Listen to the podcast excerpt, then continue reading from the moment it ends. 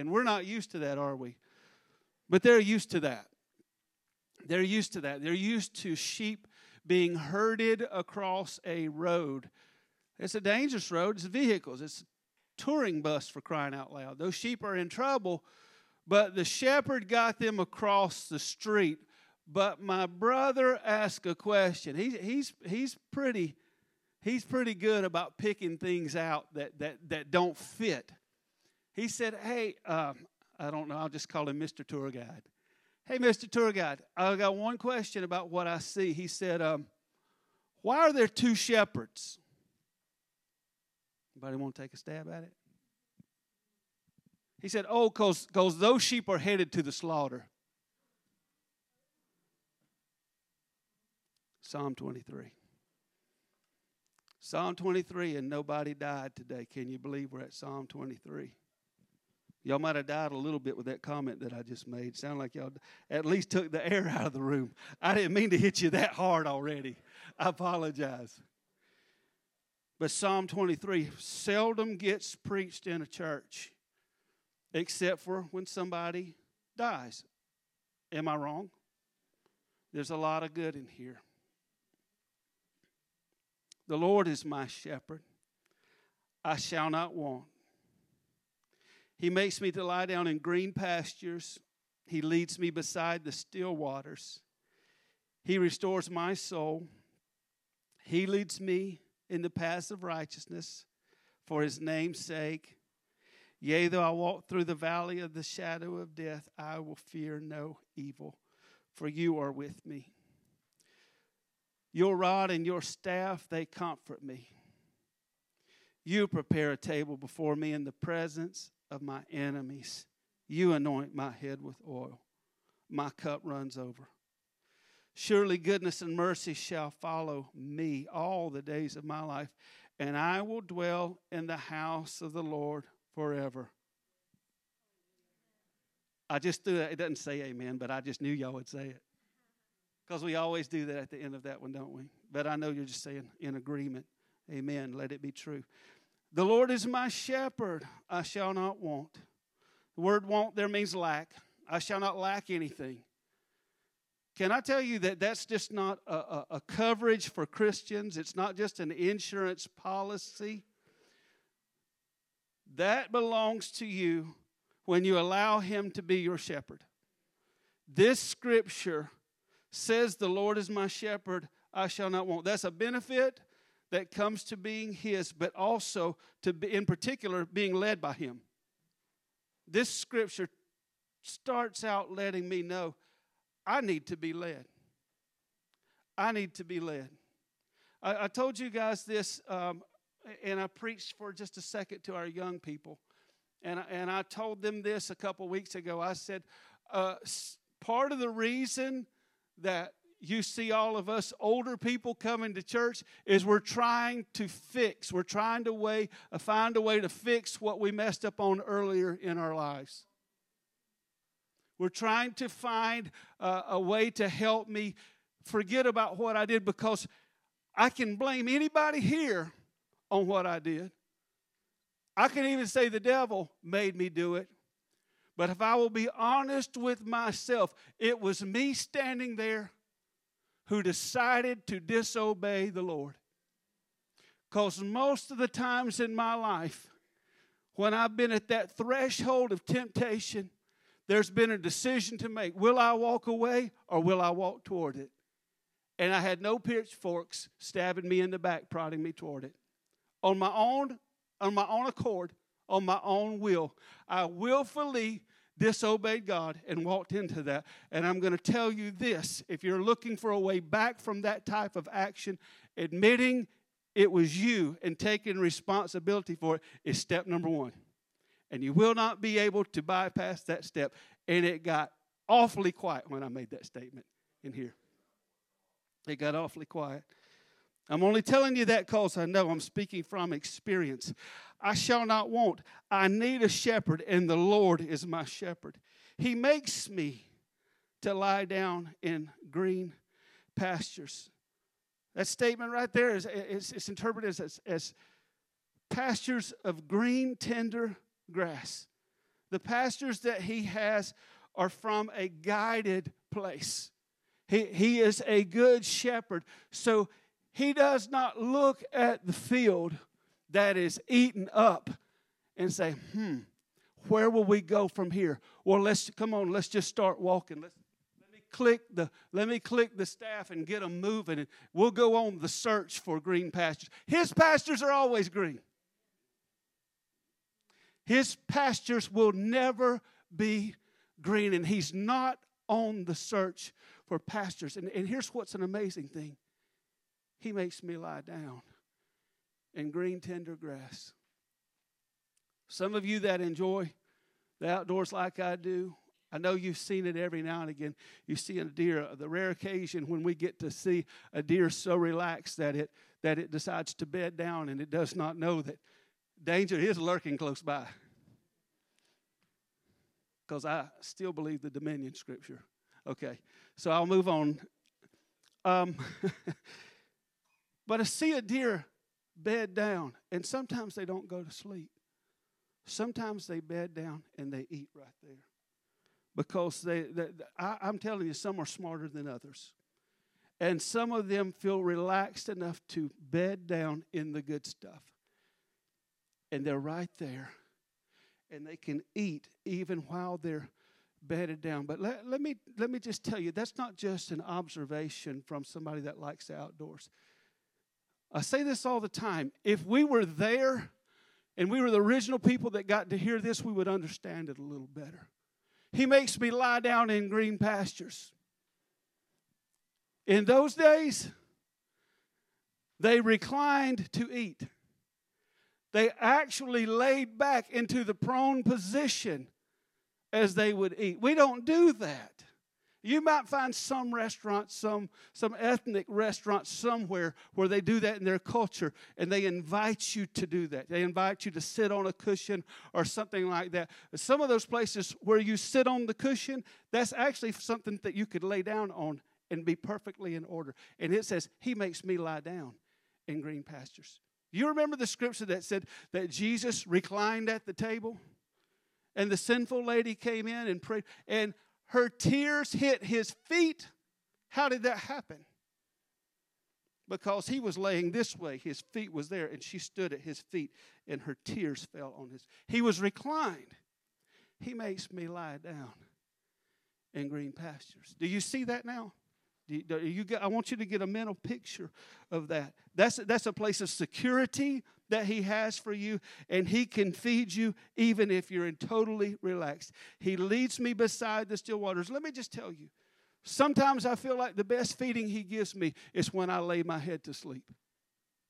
How many of you have ever been almost asleep and the Lord speak to you and you have to get up, turn a light on, grab a pencil and paper, or, okay, I know what, what we're living in 2023. Grab your cell phone and go to notes. And you write down something that God gave you. Sometimes He's got to get you in your most relaxed position so He can even speak to you. Sometimes we're so stressed. I, am telling you, I'm preaching to myself too, because I have the hardest time at night turning my mind off. And I know y'all thinking there's not much there to turn off, but I can tell you it's a struggle sometimes. It's a struggle to turn my mind off. It's thinking, it's thinking and thinking. And sometimes right before I go to sleep, he whispers something to me. Does anybody say, Yep, that's happened? He leads me beside the still waters. This speaks of calm waters. This doesn't speak of rushing waters. This is interpreted as waters of rest, a very peaceful place. He has peace laid out for you, He has peace planned for you. He restores my soul. Could anybody say thank you for that, Lord? He restores my soul because my soul needs to be restored. He makes my mind not tired anymore. Has anybody ever had a tired mind? Can, can, can I tell you how, how debilitating that is? You can be strong in your body, but tired in your mind, and you can't get up to grab a napkin.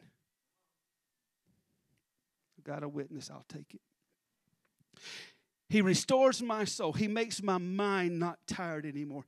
He leads me in the paths of righteousness for his name's sake. Interesting one right there. Very interesting. I'm telling you, the church has got to buy out of whatever we have bought into that makes us think everything he does is because he loves us. We got to get out of that one because you'll, you'll, you'll fence yourself into a trouble zone if you think everything Jesus does is because he loves you. There are some things that he does because he does love you, but there's a greater purpose, and according to this, it's for his namesake. Some of the stuff that you're going through right now, you need to try to and, and, and convince yourself to stop trying to pray yourself out of that because he's trying to teach you something while you're in it. He's not, he's not punishing you where you're at.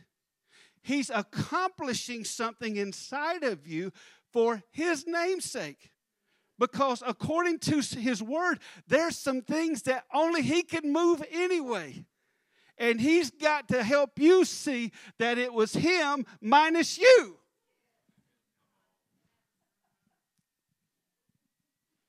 Somebody say minus me. That sounds like a good title, Jonathan, but it don't make sense, so we won't go with that one. At the moment, it sounded good, though. Minus me, for his name's sake. For his name's sake. For his name's He knows how powerful his name is. Do you know why he says this. He says, uh, We're not to swear, and we're not to swear according to any name. We're not supposed to swear according to his name. But there was a time when he swore. He said, Since I can't swear by anything greater, I'll swear by myself. That's powerful. That's powerful. That's the God that sees you where you're at right now. For his name's sake. Yea, though I walk through the valley of the shadow of death, I will fear no evil, for you are with me. For you are with me. Yea, though I walk through the valley of the shadow of death. That that's pretty prophetic right there. This is David who wrote this. And if a man can go through this, I dare not think that I get a pass on some things. There, there's a shadow of death that hangs over a particular valley. And I don't know everything about it. I just know I don't want to be there again. I, have been through where I think that valley is at. It, it, in the process of watching our daughter die. Hardest thing. I, I spent time this morning texting a very close friend, one of the guys I was with last weekend his dad is dying and he's having to watch him die. And he didn't say much about it, even though I, spent private time with him last week. And, and he told me some stuff. He, t- he, he told me the bad stuff, and maybe he was just needing to, to just have somebody be an ear for that. He told me some, some of the hard stuff, but I, I did not know that it was close. And, and this week it's on him and he's watching his dad die. I, I, tell you, I think the hardest thing you'll ever do, I hope you don't have to do it, but to have to watch somebody die and you can't do anything about it.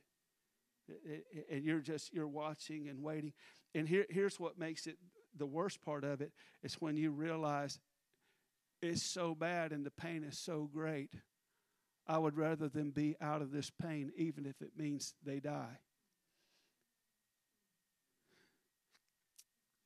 He says, I will fear no evil, for you are with me.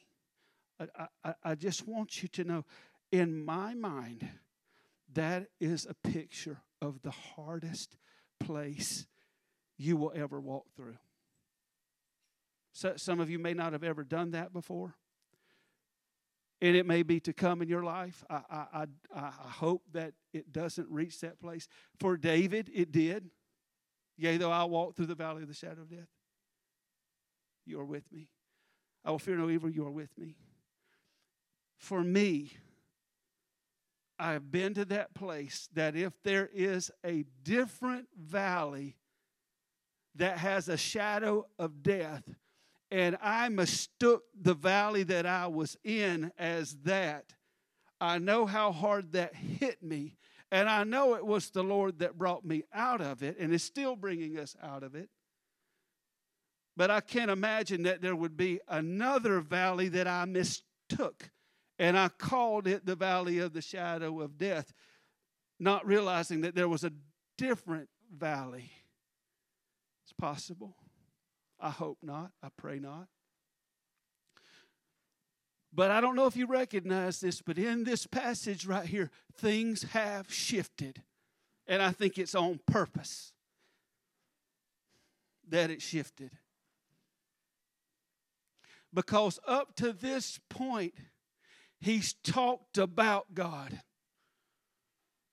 But when it gets to this point, he stops talking about God and he starts talking to God. There'll be a place in your life where experience will take you, and you've talked to people about things and you've told people about things. Have you, let me just question you this, get, pose this question to you. Have you ever told somebody one of the deepest, darkest things that it was special to you and immediately wished you hadn't said a thing? I wish I hadn't opened my mouth because they did not know how to give it the reverence that I was giving it. It was not a common thing. I was not telling you that Burger King has two for five dollars. I was not telling you that eggs were on sale at Aldi. I was telling you the thing closest to my heart. And it might as well been eggs on sale at Aldi because you didn't get it. And I know that's human nature. And I know that's human nature. I've been there before. I, I, I, have to hear a lot. It's part of my job. I hear a lot from people. I'll be honest with you. There's been times when people have told me something. I was hoping that they circled the wagon because I missed it because I'm human and my brain went somewhere else for a minute. Okay? So just to be fair with that, I'm not saying, I'm not, I'm not thinking of anybody in this room, but sometimes we miss somebody's heartfelt cry. Why? It's human nature, and it's obviously a bigger deal to them than it is you. Right? And our easiest way out is to say, I'm praying for you. I'll pray for you. Amen. Y- y'all getting, getting, don't leave me now. Don't leave me now. There has to be a there, there has to be those times in your life. Hear me. They hurt your feelings a little bit. They, they, how could I share something with you and me walk away wishing I wish I hadn't told them that? Let me tell you, that has to happen. Can I tell you that that's one of those for his namesake's moment? Because if they could help you let me, let me clue you in on it. If they could help you in this area, he didn't have to. You didn't need him. You didn't need him. You thought you needed him, but you could find that in a friend.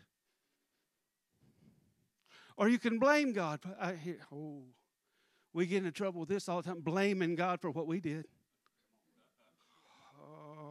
I'll, move past, I'll move this quickly, but I'm going to stay here for a second. So it's going to just brace yourself. It's going to hurt for a second. But stop blaming God for something that you did. If you got you into it, you're probably the one that needs to get you out of it. I'll be right up here where I at least have something steel to hand but stand behind in case somebody throws something at me. Maybe I should preach down here. got a little cage area right there. There are times when He will grow us for His name's sake. His name will remain the same, but we will grow in the knowledge of Him if we'll do it.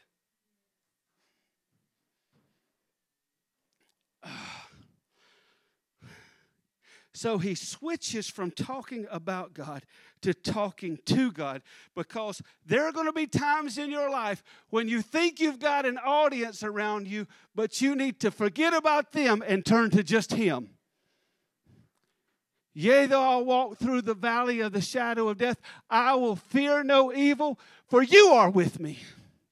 If nobody else is with me, He's with me. And you know how you can how you can know if you're taking that scripture and applying it to your situation when it shouldn't be there?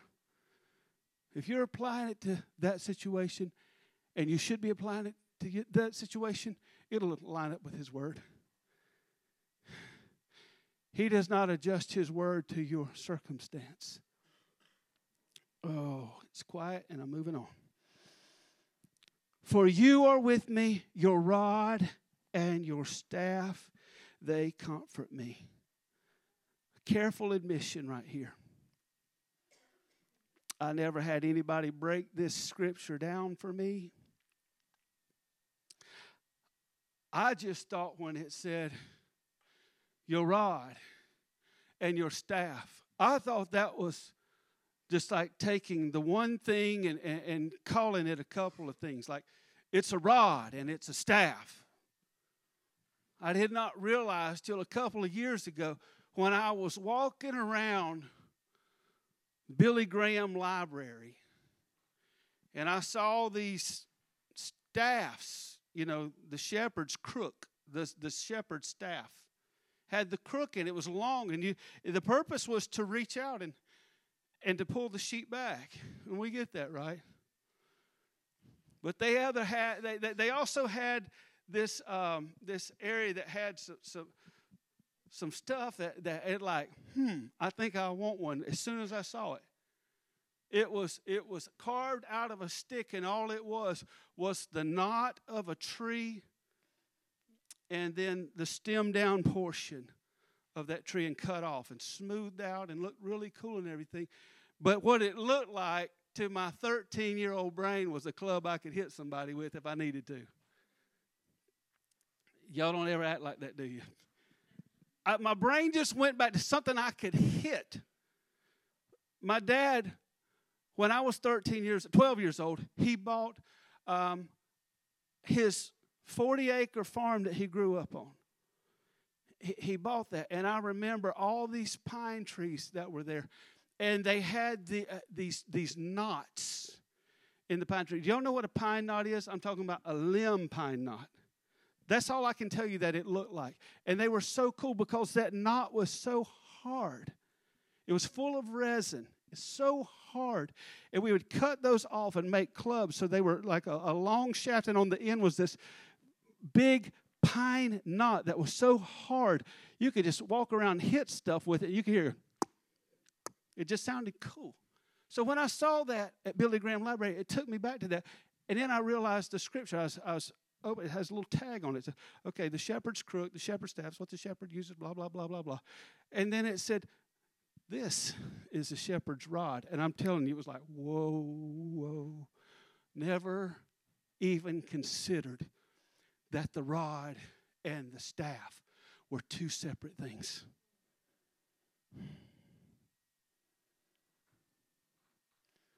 The shepherd has a staff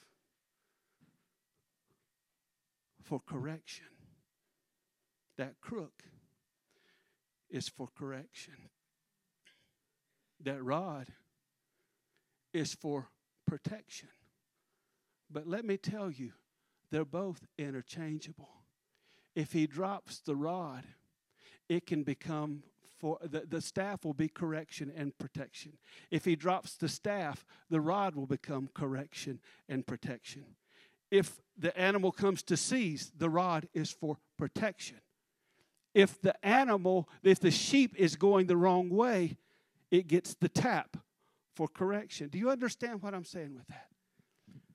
Don't get upset with God because He loves you enough to correct you you don't get mad with him because he loves you enough to protect you. So don't get mad when he loves you enough to correct you. Took a long time to get that.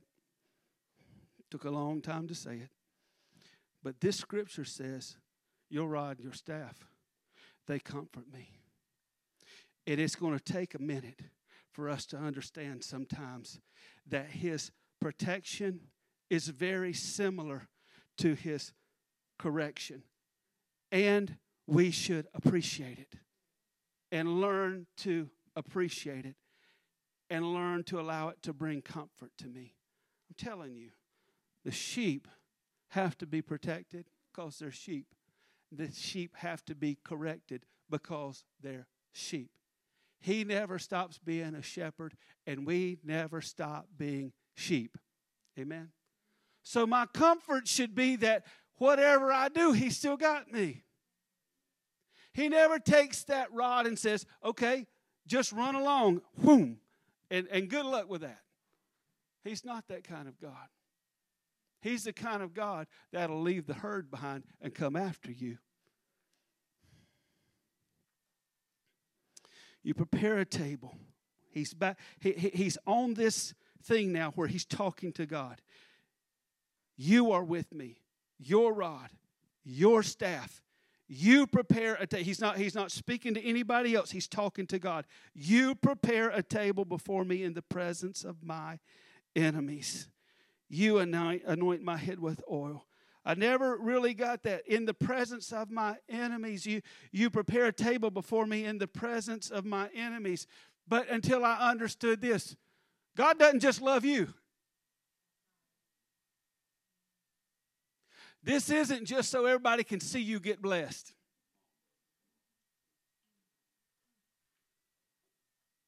God loves your enemies too. He loves people. And there are times in your life when people are going to be your enemies, and they're going to be those same people could be on your side.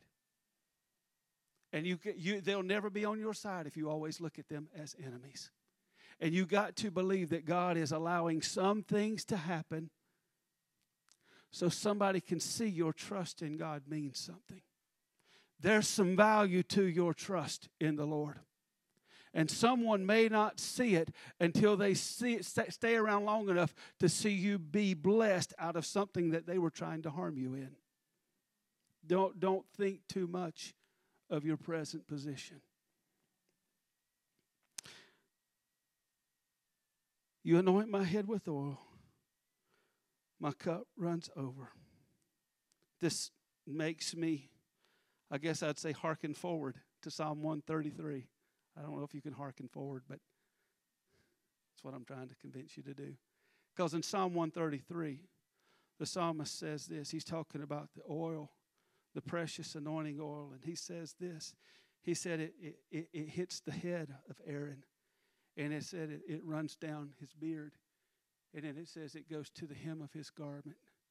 That's actually a picture of the body of Christ, and it's for everyone to get touched by his oil.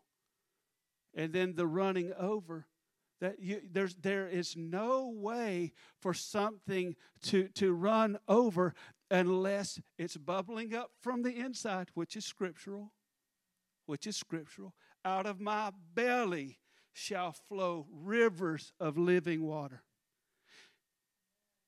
and my cup uh, is still it's still overflow because it can't happen the only other way it can happen is is that you continue to pour past capacity. Past capacity. And that's what God is willing to do in your life. He's willing to pour so that you get it and those connected to you get it. That's how good He is. And that's the picture that He has for us. Lastly, this Surely goodness and mercy shall follow me all the days of my life and I will dwell in the house of the Lord forever. I've given you this, I have preached this scripture before because it preaches so well. Wherever I go, wherever I walk to, at the rate that I walk, wherever I run, at the rate that I run, how good is that? I can't outrun it, and I can't slow down and drag my feet enough to stop it for it to go past me. Surely goodness and mercy shall always be there. You know why? Because I will always need goodness and mercy. If I fall, goodness and mercy will pick me up. He's always there for me. And I will dwell in the house of the Lord forever. In the house of the Lord forever. In the house of I will dwell. Dwell. I will dwell. It's an interesting interpretation of that word dwell right there. It actually means return to. So substitute that. I will return to the house of the Lord forever. Doesn't that sound lovely? There's always a way back to Him. There'll always be a way back to Him. I will return to the house of the Lord forever. I won't get this benefit anywhere else. I won't get this on my own. I will not even reach a place where I say, I got it, God. Go help my sister over there, my brother. Go help my brother. Go help my sister. Go help. They need him more than I do. I got this, God. You know, we, we me and you, we, we're, we're, we're, I'm just right there below you, God. I can smell your breath. That's how close I live. No. Sorry, I didn't mean for that to sound too disrespectful, but sometimes we do act like we got a little bit up on people around us, don't we? Can I tell you what a turnoff that is? You're going to need His mercy, and I'm going to need His mercy because we're still in this house of flesh. Amen? But He's chosen it that His Spirit will live inside of us. And I will return to the house of the Lord forever. I'll always go back. There'll always be a way back for me. It will always be my home and he will be my shepherd. I say it will always be my home because if I'll follow him, it'll be better than anything I can come up with. It'll always be better than anything that I can come up with. I won't go so far and so personal to ask anybody.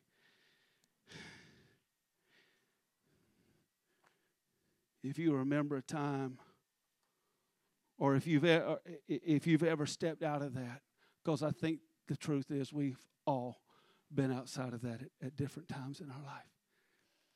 But to know that I can return to the house of the Lord.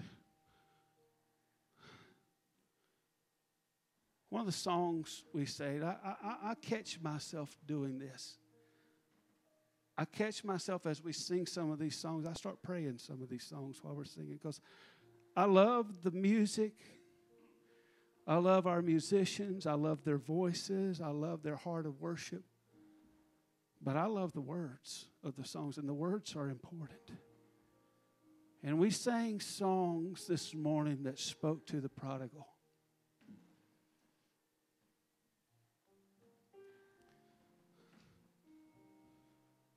This life that we live is not everything, but it's the connector to the life that'll last forever. And I can't afford to miss that. And you can't afford to miss that. And your family can't afford to miss that.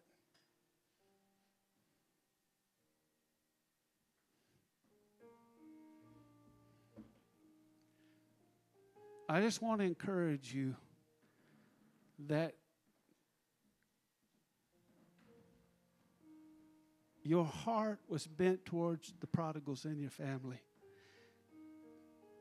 thank God that He's a God yes.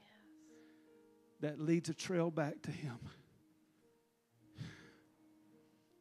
I just want to encourage you with that. That that I can only imagine that that is the most burdensome thing that a parent could carry is if their child wasn't serving the Lord. When I say child, I'm not talking about just teenager. You might think, oh, he's making a call. Yeah, teenagers. But 20 years old, 30 years old, 40 years old, 50 years old, 60 years old. I'm 55 years old. Y'all would be shocked at how my mama still talks to me. I'm like, Mom, I'm grown, got children, and they got children. You got great grandchildren. Yes, I'm your son, but do I ever graduate out of little Johnny? Well, in some instances, no. And I think in those instances, I really am complaining about it now, but I wouldn't really have it any other way. Because she's still my mom, and I'm still her boy. And the greatest peace that I can give her is that she knows her boy loves the Lord. And I think the greatest peace that I could rob her of would be for her to know that I did not serve the Lord. I'd shut the Lord out or I was against God. Those that are mine. I got a son in here somewhere. No, he's in the back teaching. I got a daughter right there, a grandson right there.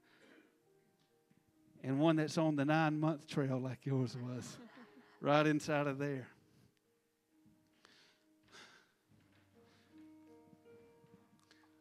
I can't even put my mind or my lips to hardly pronounce a sentence that would say, God, would you touch my daughter, touch my son, touch my grandchild, touch my great grand, touch my family member that's not saved.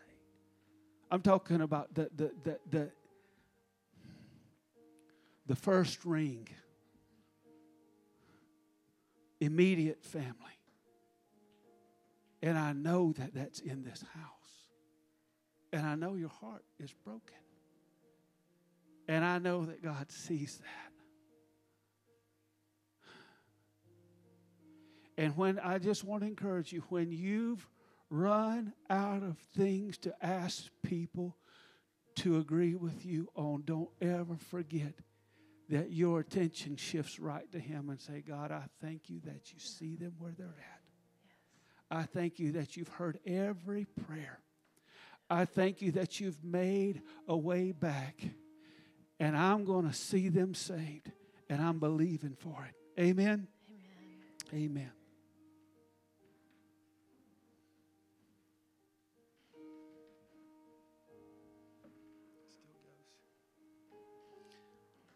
We're going to sing a little chorus together. And this is what I, I, I, I want to say. It's real simple, so we'll sing it one time and you guys join in. It's, it's but but but it, it makes this statement. I'll serve the Lord as long as I have breath, regardless of what it looks like. This is going to be, I'm going to end you out of here with a call on your faith. And you may have to close your eyes to what's going on around you.